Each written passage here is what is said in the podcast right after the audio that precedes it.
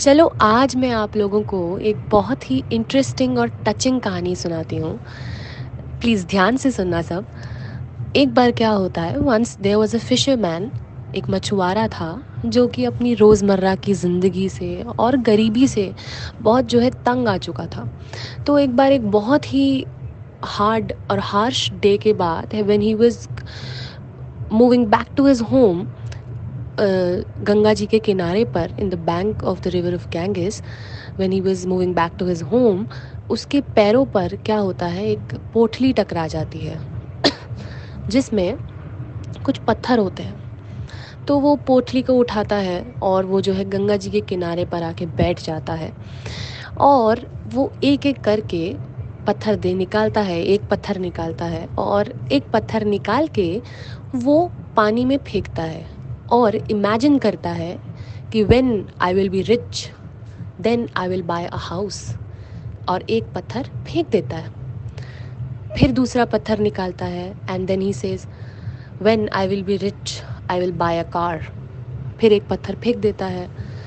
फिर बोल, फिर एक पत्थर निकालता है। फिर बोलता है when I will be rich I will buy this much of gold और फिर पत्थर फेंक देता है।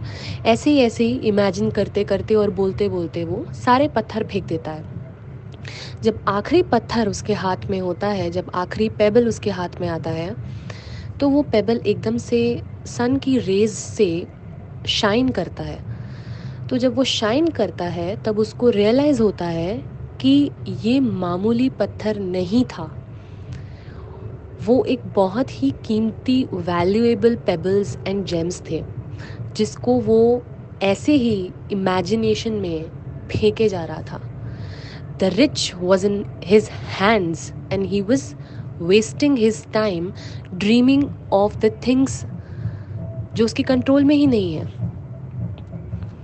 तो this is actually our current situation what are we doing हमारे पास रतन धन खान है, हमारे पास श्वास है we have this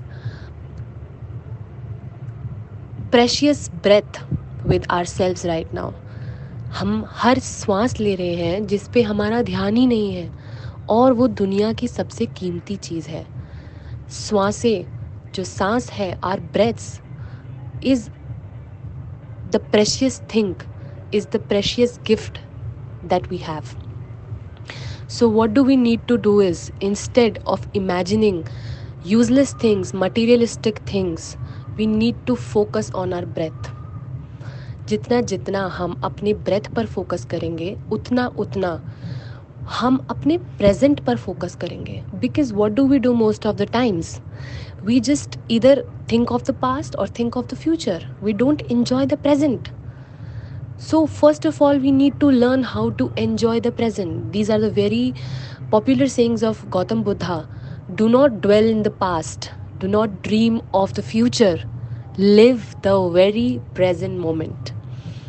तो हमें क्या करना है हम अपना टाइम वेस्ट करते हैं वरिंग अबाउट द थिंग्स जो कि फ्यूचर में है जो कि हमारे कंट्रोल में ही नहीं है या फिर थिंक ड्रीमिंग या फिर dwelling in the past past में ड्वेल करते हैं हम कि हमारे साथ ऐसा हुआ, वैसा हुआ। जिसके बारे में हमें नहीं सोचना। हमें क्या करना है? हमें फोकस करना है प्रेजेंट पर। हमें फोकस करना है अपनी ब्रेथ पर। अगर हम अपनी ब्रेथ पर फोकस करेंगे तो हम अपने प्रेजेंट पर फोकस कर पाएँगे। हम उससे सीखेंगे कि how to focus in the present situation तो the conclusion comes we need to focus on the present and we should not dwell in the past we should not think about the past what happened was past वो एक सपना था वो एक काल था जो निकल गया आने वाले काल के बारे में हमें कुछ नहीं पता so we need to focus on the present so start your spiritual journey with us where in every breath you feel love, joy, and ecstasy.